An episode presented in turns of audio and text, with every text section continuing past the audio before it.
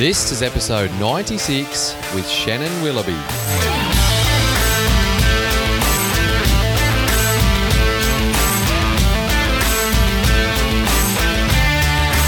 G'day, legends, and welcome to Your Life of Impact, where we connect with world class athletes and coaches, health experts and enthusiasts, inspiring entrepreneurs, and community leaders, all to teach you how to tap into your inner excellence. I'm your host, Brett Robbo, and I'm extremely grateful you're joining us today on your impactful journey.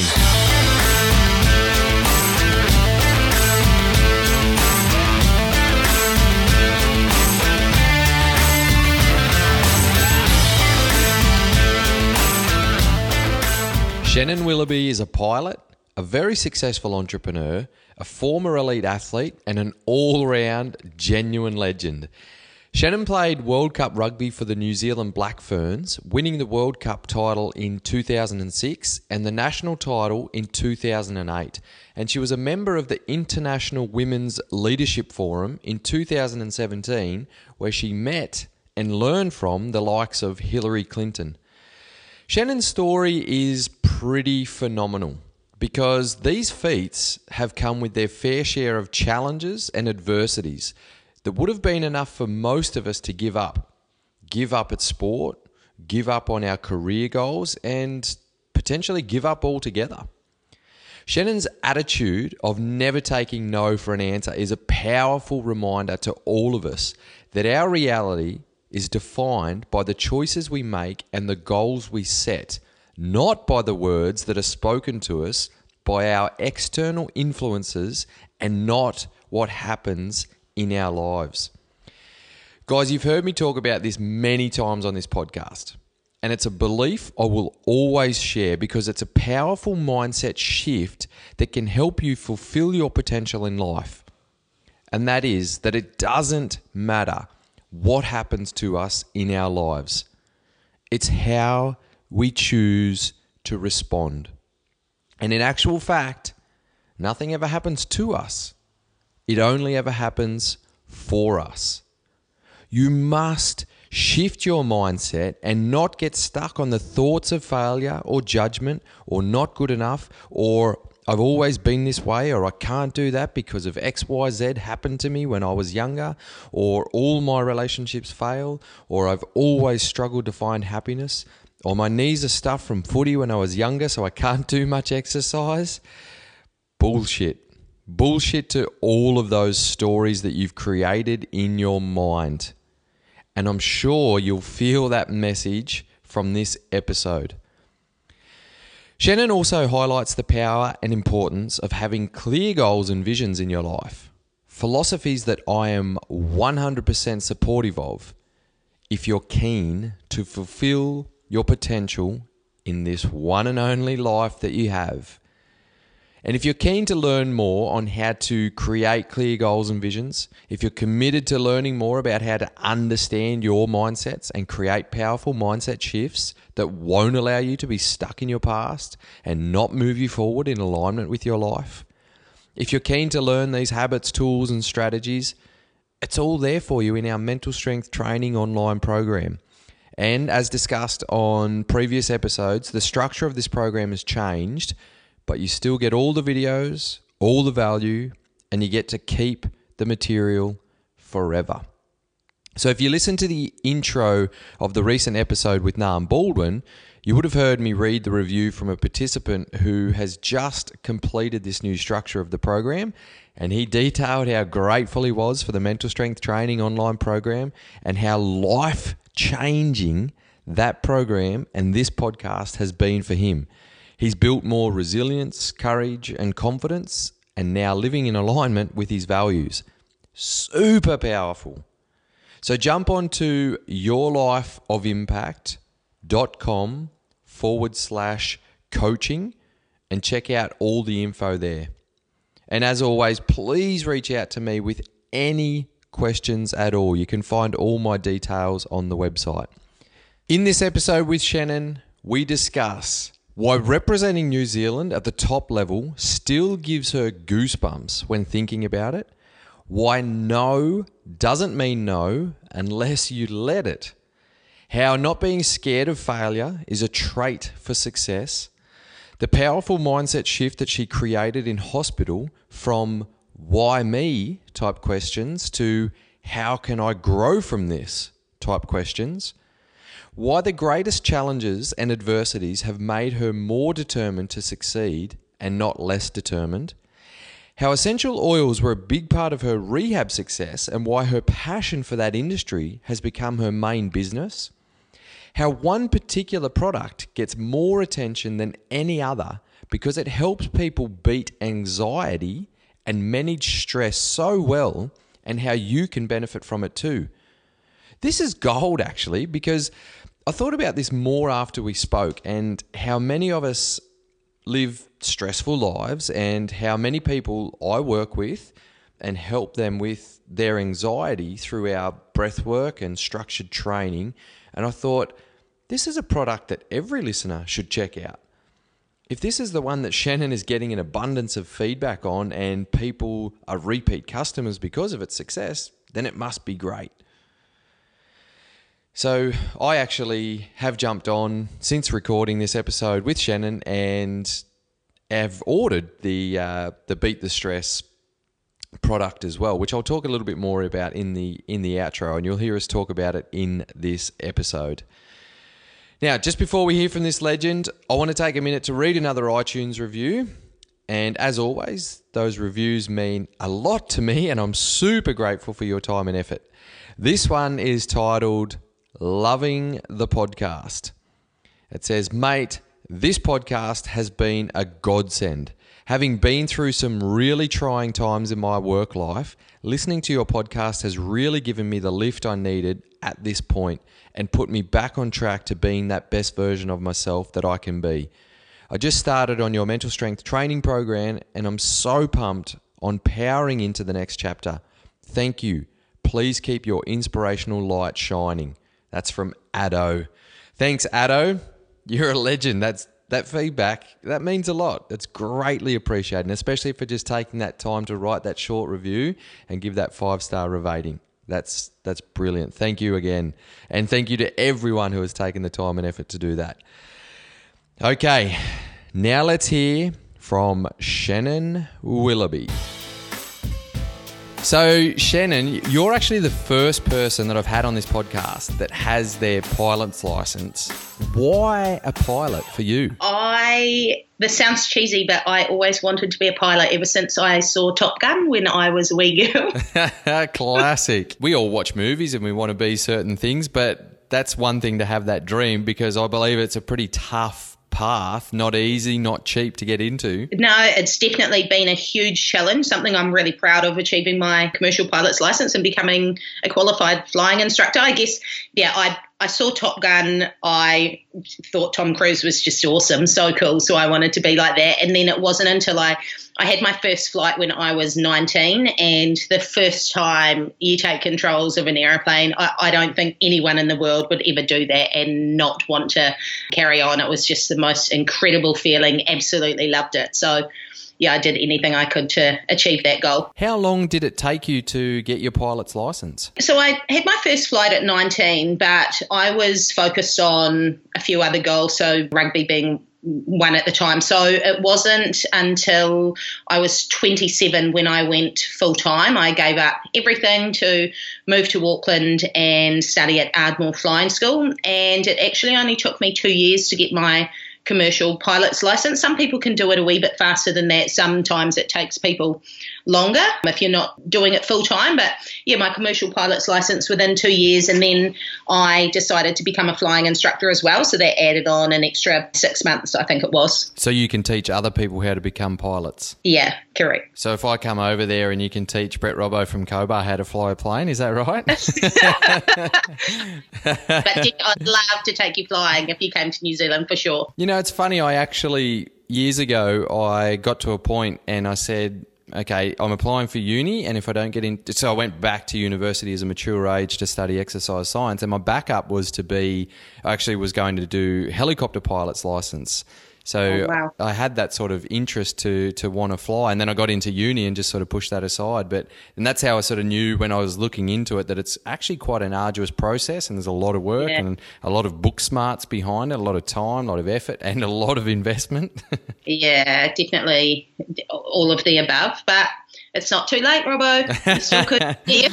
All right, your private helicopter's license. You've planted the seed with me again. We'll see how that goes down. now, Shannon, before we hear more about your journey, I just want to say welcome to your life of impact. Thanks. We've been connected via a mutual friend, Rachel, who's the wife of, you just mentioned him before, a good mate of mine and former podcast guest, Peter Finn. So I'm super grateful for that connection. And for everyone listening, if you haven't recognised already, Shannon's got a pretty strong Kiwi accent. now, you mentioned there before that you played a bit of rugby. So I want to hear about that now because you've not only played for the New Zealand Black Ferns, but you've also won a World Cup title with them. What has it meant to you from a personal level to represent your country at that level? Oh God, I've just got goosebumps as you said that. Playing for the Black Ferns was a huge goal of mine. I dedicated so many years to achieving that goal. There were a few hurdles along the way, so I guess that's probably what makes that World Cup final such an awesome achievement for me too. So I started playing rugby when I was five, and I got into rugby because my brother's team was short and dad convinced me if I played he'd buy me some hot chips. So I thought I'd hit the jackpot played and it turns out I was quite good at five playing with the boys. And then it progressed to he convinced me to keep playing and every try I scored I think I got a dollar fifty. So I really thought I'd, I'd definitely found my sport for sure then I played right the way through until I was 13 and girls couldn't play with the boys anymore. That was the law back then. And then I started playing again for a club team when I was 15. I saw the Black Ferns win a World Cup. It was all over TV in 1998. And there was, I, I remember it sitting there watching the six o'clock news, seeing them, and I thought, wow, that I, I really want that to me, to be me. So I put through everything into it. I moved to Dunedin, started playing rugby for Otago. I trialled for the Black Ferns a few years and didn't get in. And I know some people that happens to some people, they give up. And I never ever wanted to give up. I knew I didn't make it that year, but I might make it the next year. And I did make the Black Ferns, and it was the best feeling in the world when I got that phone call from the coach to say that I'd made the Black Ferns. And then, sorry, were you going to say? Yeah, I just want to go back a bit. What made you not give up? What made you think, okay, I didn't make it this year, but I think I can make it next year? Was it more encouragement for your dad? Was he still convincing you for a dollar fifty each time? Dad was definitely my biggest supporter. He he wanted me to be a black fern for sure. So yes, he was still convincing me don't give up on your dreams. But I guess when I set a goal, set a goal, I do everything I can to achieve it. And I've failed so many times. I'm not scared of failing. I do think failure helps everyone grow. So I didn't. Yes, I was disappointed that I hadn't made the team, but I wasn't going to throw my toys and think, right, that's it. I'm gonna. I'm, I'm not going to play anymore. I, I had my eye on the prize. I wanted to make the Black Ferns. I took feedback from the coach on why I didn't make it, and I went and did everything to try and Im- improve myself. I, I definitely wanted to make the Black Ferns. There was nothing getting in my way, and if I didn't make it that year, I would have kept going. Thankfully, I didn't have to keep trying to make it until I was 40 or anything. So, yeah, I, I just, I don't think, you sh- yeah, I, I don't take no lightly. I, I definitely keep going until I've exhausted all avenues, I guess. That's really powerful. And you mentioned there before that there was, uh, you know, some big hurdles to get you there. Is that what the hurdles were? The fact that there was a lot of no's and you had to keep trying through? No, so six months out from the 2006 World Cup, I actually broke my leg in five places. And I was told that there's no way I was going to make the World Cup. And dad was the person who said to me, Who the hell is that surgeon to tell you that you can't do something, Shannon? They're not you. You have the power to change that. Brilliant. It was really, really hard. It hurt like all hell, but I trained. I, I was fortunate that my cast came off quite early. I started walking on it. I forced myself to start running on it a bit early, I think, but I knew it wasn't going to be easy. I did have to really, really push it. I worked really hard. I had some incredible people around me at the time. My boss was actually my rugby coach as well, so he was extremely understanding. I had an amazing medical team helping me get there. Everyone was on my team. No one ever told me, you can't, you wouldn't do this, you won't do this, it's too hard. Everyone really worked towards me making it. So I did actually get to that 2006 World Cup. And even the Black Ferns management team naming me in the squad three months out, knowing full well that I may not do it. We'd had a we'd had a few really good chats, and they did say they'd pull me out if if it got closer to the time and I wasn't capable. But I did make it to the 2006 World Cup. So there's footage that people seem to love ribbing me about in the World Cup final where I'm just, when the national anthem is playing before the final, and I've just got tears streaming. And that's all I could think about as that national anthem was playing. I was standing in the final, was me being told, you won't make it. And, and I did it. So, yeah, it was it was a really really special moment for me. What about the tears on your dad's face?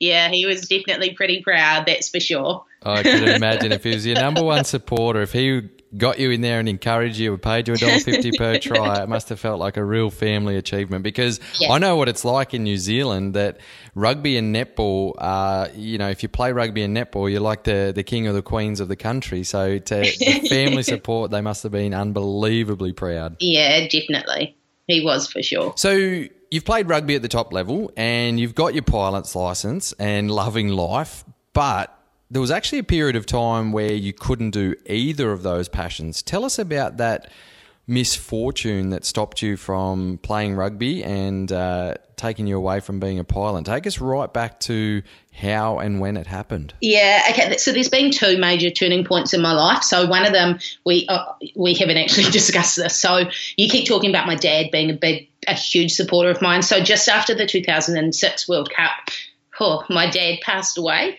and he yeah, he was such an incredible supporter in all areas of my life, but more so rugby. So I felt at that time that I I needed an, a new goal. I'd just won the World Cup. It was something I'd worked towards my whole life.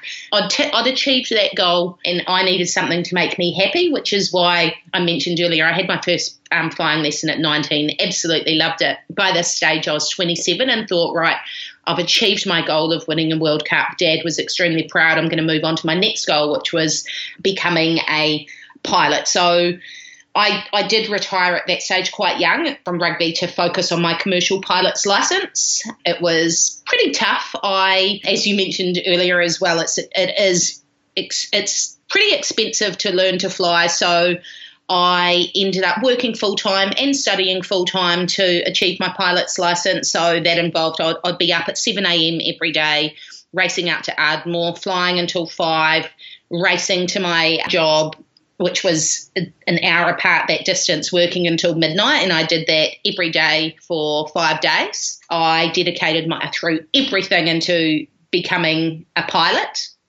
and then completely out of the blue. So I'd achieved my commercial pilot's license and my I was a qualified flying instructor, and then completely out of the blue, I suffered the first of two strokes, and I was told that I would never ever fly again. Right. So before we talk about the strokes, I just want to say I'm really sorry to hear about your dad passing away, and I imagine when that happened, hearing you talk about him and how much of a an influence or an inspiration he was in your life, that must have been some really tough times for you to get through physically and mentally just to, to look at even setting goals, let alone moving towards them. Yeah, it, it hit us quite hard. It did. It happened quite quickly as well. I mean, he was diagnosed with cancer, but it, it, it happened really quickly. So we didn't really have time to process what was about to happen or anything. But it, it was it was an extremely difficult time. But all decisions I make, I always think of dad and I hope that I'm doing him proud. So, whew, I'm such a wimp, aren't I? It's been so long, and I still get emotional. Don't be silly. You're human. That's yeah. It's it's beautiful to hear that you still get emotional. I'm not surprised. Like I said, that that talk of how influential he was. It's quite amazing. So, I have no doubt he's still extremely proud of you for sure for everything that you're still achieving.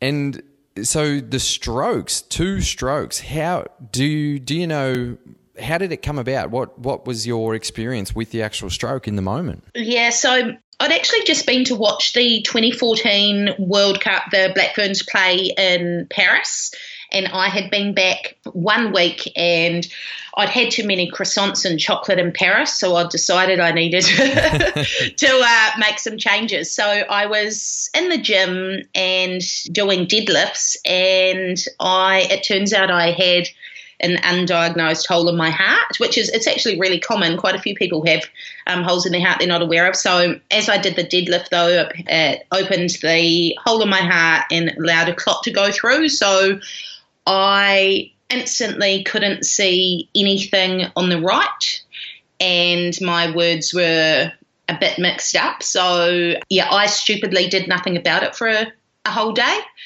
I um, even got up the next day and and went and did a spin class of all things. It wasn't until a friend of mine who was also a pilot, Peter Upton, I owe my life to him. I think he had turned up at my house and said.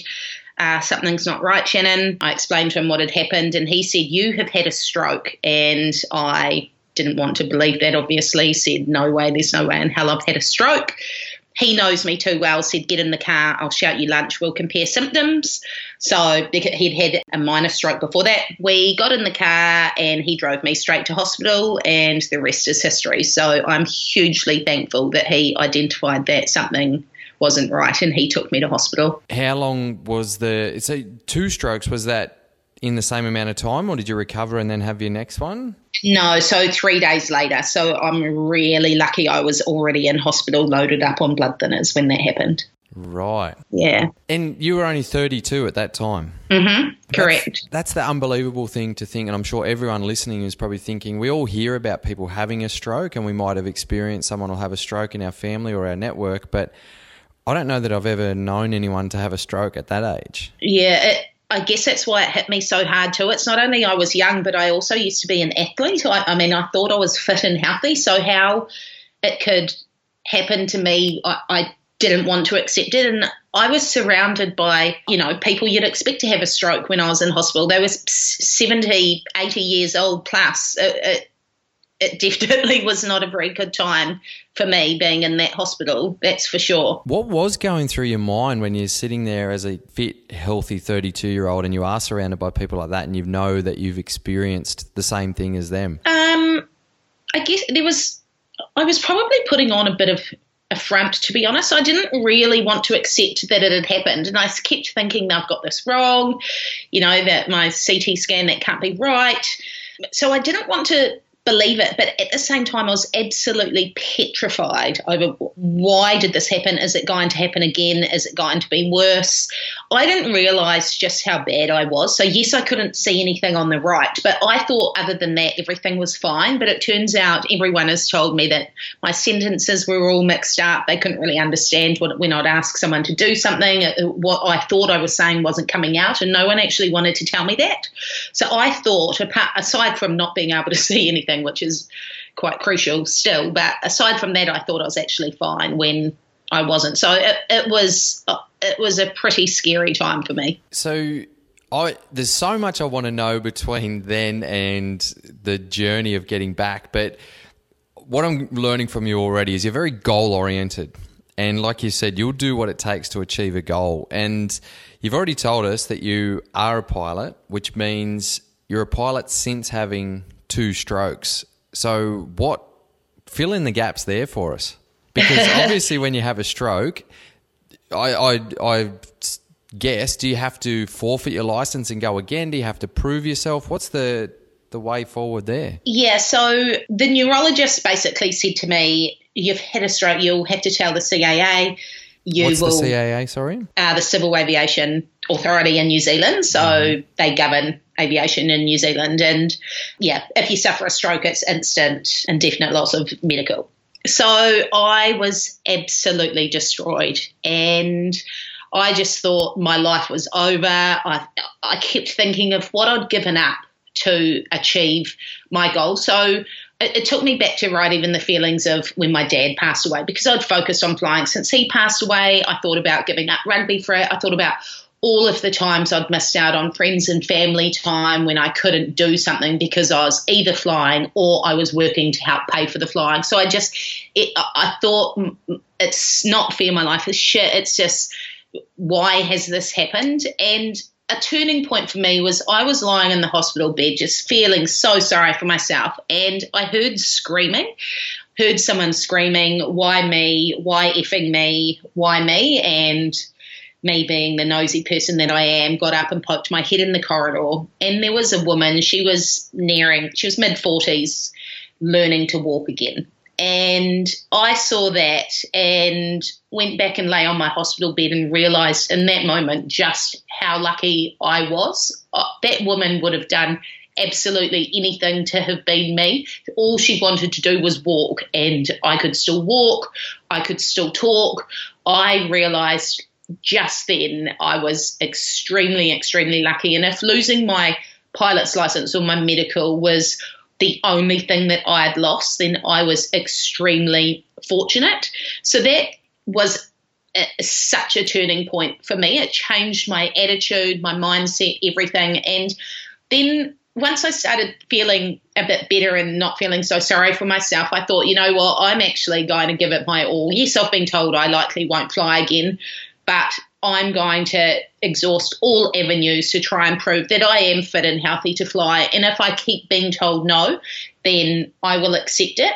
But if I didn't try, I would be in the same position anyway. It would be a no. So I started putting small steps and small goals in place to try and prove that I was fit and healthy to play rugby again. So I, I saw it, I got a second opinion from an aviation doctor who told me if I could prove that I was fit and healthy through perhaps playing sport again, then that might help my cause. So I started playing rugby again and he probably was anticipating I'd play netball or touch, but I went all in and started playing rugby again. So I had my first game for college rifles. It was three months after a heart operation, six months after I was lying in that hospital bed being told I wouldn't ever be able to fly again. And I ended up playing that entire year. We won the Auckland Championship for college rifles. I somehow made the Auckland Storm that year, and Auckland Storm had at that stage won 15 out of 16 national championships. So they were the absolute powerhouse of women's rugby. I'd never won a national championship before, so I'd never dreamed after six years of retiring I would make the Auckland Storm. And one year to the day of lying in that hospital bed, I was named to start at number eight for Auckland Storm in the NPC, and the following week we went on to win the, national championship. So that was uh, so empowering. I have never been so proud when that happened, just knowing how far I'd come. I put up a bit of a fight for my medical, and 18 months to the day of suffering the stroke, stroke, I actually got my A restricted class one medical back. And then on the 29th of October 2016, which I had no clue at the time, I can't believe this worked, worked out. It was actually World Stroke Day. I went flying solo for the first time since the stroke. So it was my second first solo, but by far the best flight of my entire life. So I did it, I proved them wrong, and I got my medical back. Brilliant. If there's not a resonating message throughout all of that for everyone, in the fact that you your determination comes from within and when you've got your clear goals that you can and should do everything in your power to achieve them then i, I don't know what else we could get from that. That is you know one of the things that you said when you were lying in that hospital bed was why has this happened to me? And and then we get stuck in because shit happens to all of us, right? Like sometimes it's really big, sometimes it's surface level type stuff, but we'll just create stories in our mind to make us believe that it's terrible, it we can't move on, poor us, victim mentality, whatever it is. And when we ask why me, why me, it just gets us stuck in that space. But then your situation that you know you created that mindset shift, and then you started to change the why questions into how. How can I prove myself? How can I get fit and healthy again? How can I get my pilot's license back? Not why me. So, and I love what you said. If if I didn't try, I wouldn't know. You're exactly right. So, you know, not getting stuck in that space. What was the heart operation that you had? What did they actually do? Oh, they put a, it's called a PFO closure. So they put something in there that closes the hole. That was going to be my re- question. What happened to the hole in the heart? yeah, I'm pretty lucky that it happened now and not five or so years ago because it would have been a pretty, ma- pretty major operation and I definitely wouldn't have been able to play rugby. I mean, I guess it's, it's still a hard operation. It's just, it's still big, but definitely not as major as it could have been with medical advancement. So I'm really, really fortunate. I had such an incredible cardiologist working with me in Auckland as well. And it helped that his brother and his nephew actually fly for Air New Zealand. So he knew just how much flying meant to me. He, he was pretty supportive in my goal as well. And what about the within your industry? I'm sure that there's other pilots that are inspired by your story because I imagine that there's a lot that struggle or might get partway through and something might happen and they think, oh, you know, that's that's my career over. Do you hear much much from other pilots? Yeah, I've had a number who have reached out to me on Instagram. So if that is you, or not even if you are a pilot, if if, you're not a pilot, sorry, if you wanted to reach out for sure. I there have been people reach out to me who are going through similar or worse. I mean, my, I feel like I'm really lucky. I think it's just important to re- don't take no. The first time someone tells you no, do not accept that that is the final outcome. That's their outcome. That's not your outcome. I think you definitely need to put steps and goals in place and just do absolutely everything you can to try and prove that that that no should be a yes. And I get it. Sometimes it's it's unrealistic, and you won't you won't. I mean, you know, if I lost my eyesight, I'm not going to try and prove that I should be a pilot again. But you know, just try and push and work really, really hard and try and find a really good team who will help you achieve your goal. Yeah, brilliant. That support goes a long, long way. Mm. So you're now actually living in Vietnam. here I am on the Gold Coast, and I'm talking to you in Vietnam. Why? Why are you living there? I've, by the way, I love Vietnam. I've travelled through there. I've only spent a few weeks there, and I want to go back but but how why are you there and how is it living there? It's incredible. I absolutely love it. So i'm living in ho chi minh city at the moment. I've been here for six months. So the reason i came here is i have a goal of developing software to improve health and safety in the aviation industry. So i can't give away too much at this stage but I identified a loophole, or, or I think that there's some pretty serious improvements that can be made, which I identified when I suffered the stroke. So I am working on that. Vietnam, I chose Vietnam because one, I could get away from everything in New Zealand and just go all in and focus, but also Vietnam is, is a pretty big tech hub. So I've got, I've made some really good contacts here who are helping me on my journey.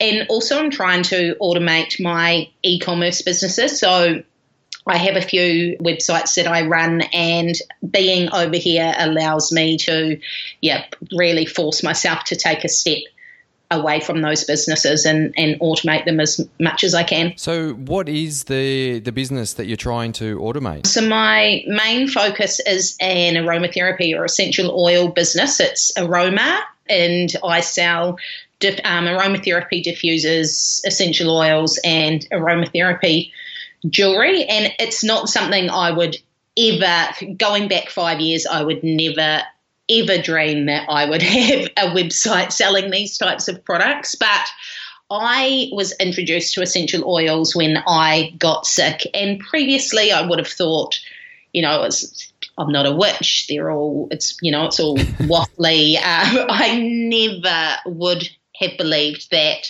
essential oils can have such positive effects on um, your health and well-being. But someone said to me, "Why don't you try essential oils?" And I was pretty desperate at that stage, so I wasn't sleeping at all. I was really, really anxious. Like I said, over why has this happened to me? Is it going to happen again? So I started using a diffuser and essential oils, and I swear that first night I noticed such a difference in my sleep, and I was relaxed. So I've been such a huge fan since then. That's really interesting because I'm a fan of essential oils, and Marie, my gorgeous fiance, and I, we've dabbled in them a bit, and I know the the essential benefits of them. And I work with Carl Hewen, a functional medicine practitioner, and essential oils are a big part of his practices. And you know, there's so many direct links between our physical, mental, and emotional health that essential oils can help with.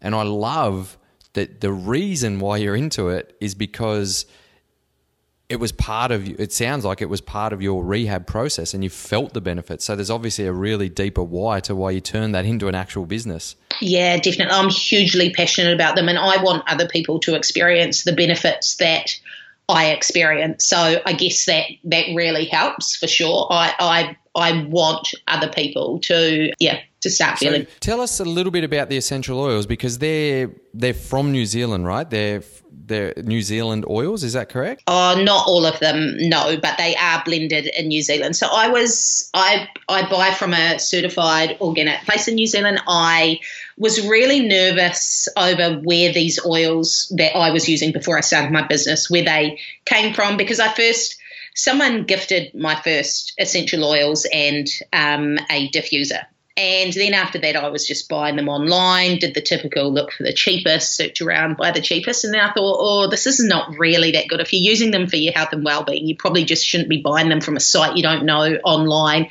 and going for the cheapest. So I guess knowing where these oils have come from, knowing they are blended in New Zealand by a qualified aromatherapist, definitely, you know, makes me feel a lot better than buying from some random site online that you don't really know of. Yeah, absolutely. So, from your perspective, tell us, all the listeners, why why would we want to use essential oils? What have you found that they're really beneficial for for you and your clients and what you know about them now and working with a certified organic aromatherapist?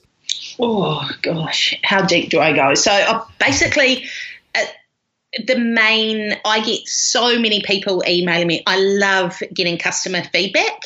And the number one um, probably ailment that everyone seems to email me about is um, anxiety and stress. And I sell an essential oil called Beat the Stress, and every as I've never ever had less than a five star review. I get the most moving emails from people. People get quite personal with me, and it, it, you've already heard how emotional I am. Uh, there's a few tears sitting at my computer every week, that's for sure. I guess you you just need to try essential oils. Just um, even even if you don't believe in them, buy a few essential oils, even in a diffuser, even in a roll on ball on your arm. If anything, it, it's just start with using them to to smell great, help your house smell great, and you will definitely, if, even if that's the reason you start using them, I can 100% swear on my life that you will notice health benefits for sure. Beautiful. And like I said, we've dabbled in them a bit too, and uh, yeah, we I know the absolute benefits of it. So we'll link up uh, in the show notes where people can find it. And actually, I wanted to get that information from you to ask where where can the listeners learn more about you and your aromatherapy, also oh, your essential oils and the diffusers business. What's your website and those kind of contacts? So my website is aroma.co.nz. So it's aroma with three R's for rest, relax, and recover. Just because I guess that aligns with my story. So aroma.co.nz and um, my Instagram as well. If you are suffering from anything, you wanted to reach out as Pilot Chick. Pretty easy. Pilot Chick. I love that. So I'm not very active at the moment, but I, I don't post, but I definitely do um, post on my stories and I do reply to messages. Beautiful. It's isn't it a great feeling when people do reach out and you learn and understand how what you're doing in different forms is actually helping people in their life and making an impact in their life. Definitely. I think to give, and probably more importantly, which I'm pretty bad at, is and to accept help are probably two extremely, extremely powerful things. How can I help? And yes, I'd love your help. I think probably have the biggest impact on on anything. So, so you were saying, is that hard for you to ask for help?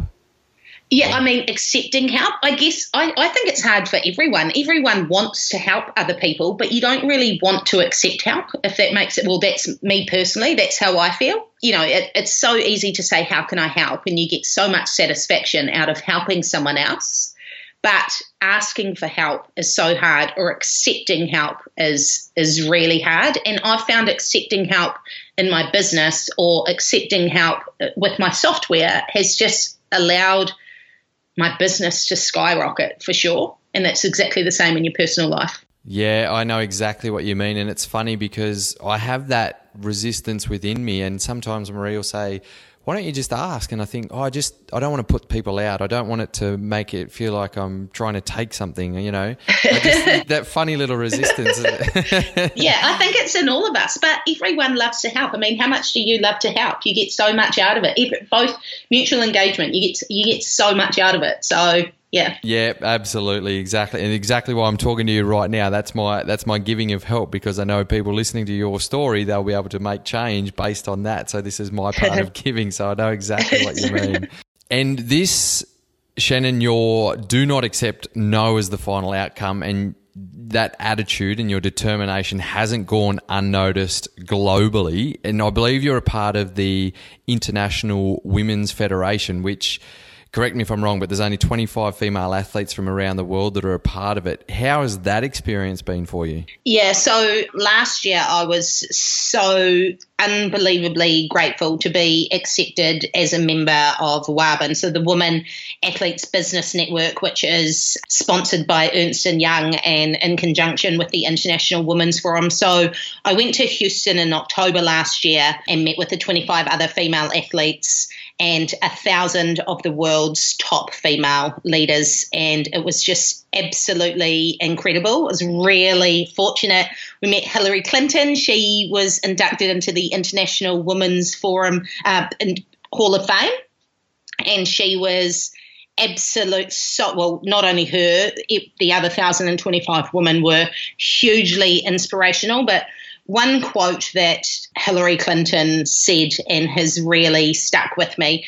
She said, um, It's exhausting and tiring sticking up for something you believe in, but we cannot give up or give in when people are not being treated justly. We have to stand up and use the voices we have to advance the rights and opportunities of women. So she said of women, I think it's hugely important for all of us to think of standing up and using our voices for for anyone. Basically, it doesn't matter how big or how small, take action, just really try and help someone else. That's really powerful. And you know, when I hear that kind of stuff, I'm I'm on board with it because I've said before on this podcast, I have some really powerful female mentors that I've had throughout my life, and I love that there's you know these kind of things that exist where there's over a thousand of you inspirational and powerful women getting women getting together. To it's not like you're trying to take us males down in the world, but I feel like it's just a really um, empowering process for all women to sort of show,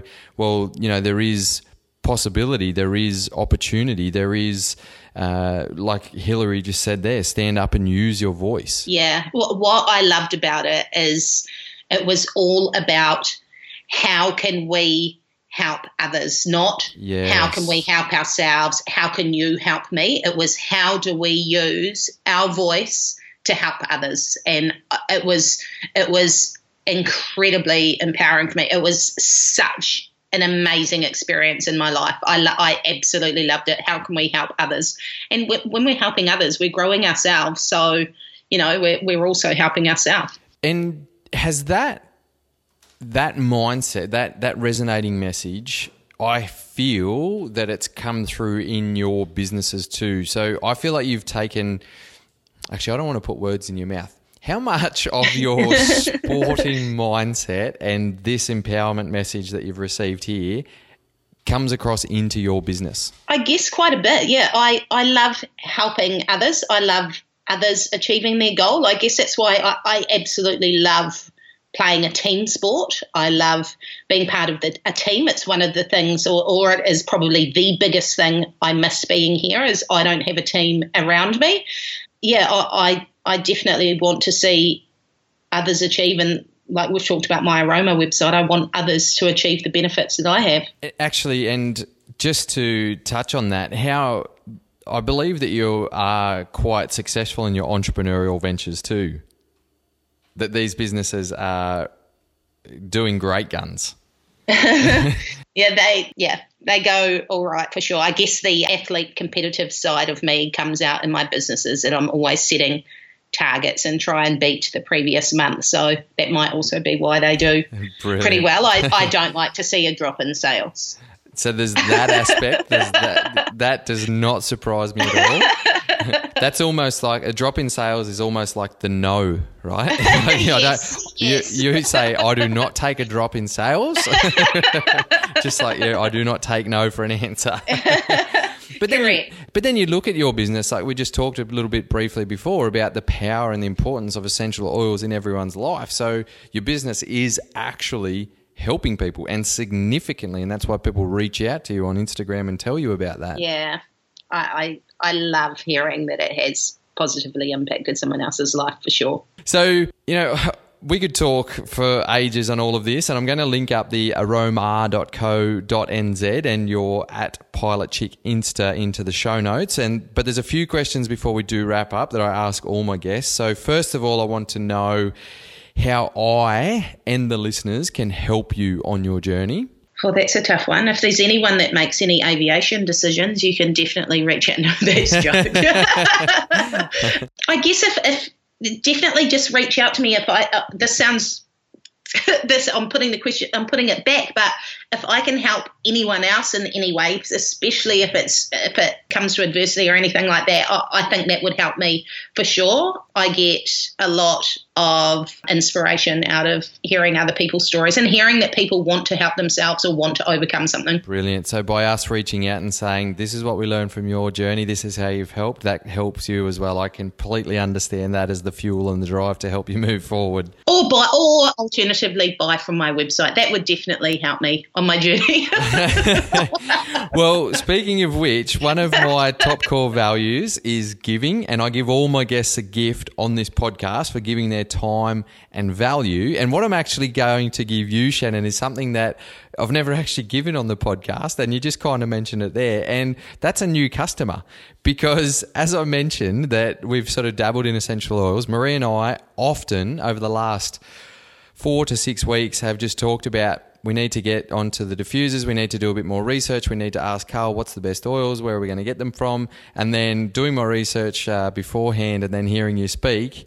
Uh, I am actually going to jump on straight after this and buy some of your essential oils, and I'm going to get some of the beat the stress for uh, a couple of clients that I work with as well. So my gift to you is a new customer. Ah, oh, you're a star. Thanks, Robert. my absolute pleasure. And I tell you what, I'm I'm excited for where the business is heading and everything else because knowing how goal orientated you are and the fact that you've moved to Vietnam to completely immerse yourself into your businesses, it excites me to to think that uh, where you're heading with it. And I know that no is not an answer. No is not the final outcome in your life. So yeah, good on you.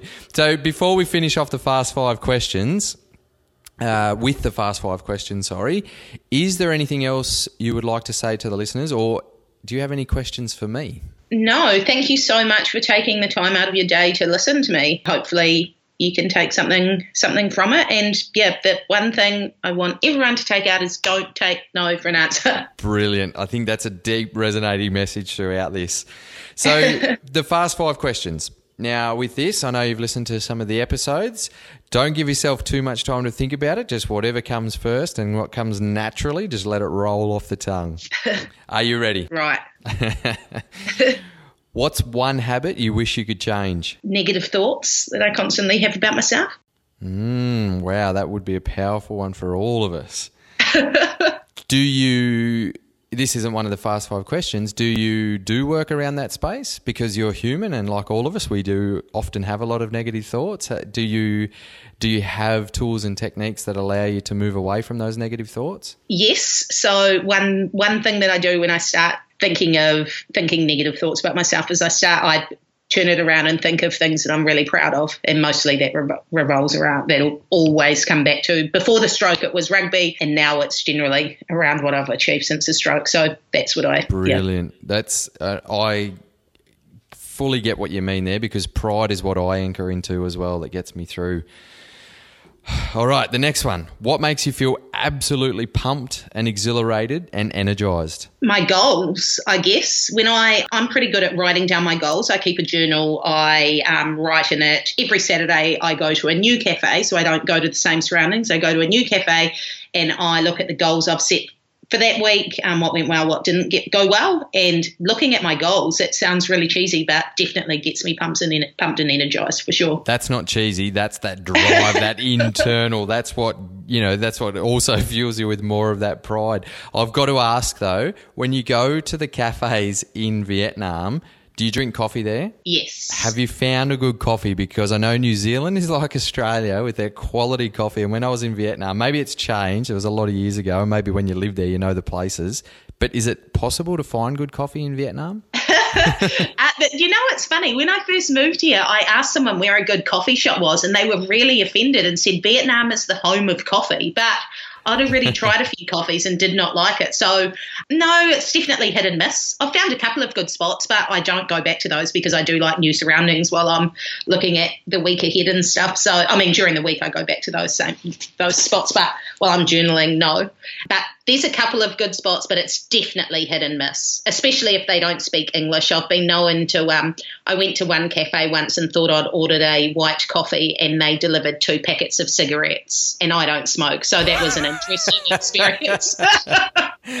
Oh, classic. My Vietnamese can do with some improvement, that's for sure. Just a little. All right, next one. Have you ever washed a dog? Washed a dog? Yeah. No, don't wow, think so. another one. There's no judgment here. I don't judge people that they haven't washed a dog. I just get surprised sometimes when people haven't washed a dog. what's what's the best piece of advice you've ever received? Probably my dad going back to who are they to tell you what you can and can't do. Brilliant. That's served you extremely well. And the final one, what are you most grateful for in your life right now? Probably my nieces and nephews. They bring me a lot of joy. Shannon, you're a legend. Your attitude towards life to not let even the greatest challenges deter you from your goals and visions is infectious. Keep shining your inspirational and impactful light to the world. Thanks so much for having me on, Robbo. Really appreciate it. There she is, legends. I trust you got as much value from Shannon's story and attitude towards life as I did. Make sure you jump online and follow her on Instagram for her personal journey at Pilot Chick and jump onto her website for all the essential oils and diffusers at the aroma.co.nz site. So that's A R O M A R R R .co.nz. So it's triple R at the end of that. And I'll link all that into the show notes. Let Shannon know that you heard her on this podcast too. We always love hearing about our community connecting with the guests. And I stayed true to my gift to Shannon, and Marie and I have ordered our own awesome looking wooden diffuser and four different essential oils to try. One of which is that Beat the Stress oil that Shannon passionately spoke about. I mean, Marie and I don't have that much stress in our lives or anxiousness, but we're human and it definitely creeps in. So we're always looking at ways to manage these things better and invest into our health. So I'll keep you posted and let you know how that one goes. And if you like this episode, please share it with someone who you believe could also gain value from it. And as always, remember this is your life journey, your life of impact.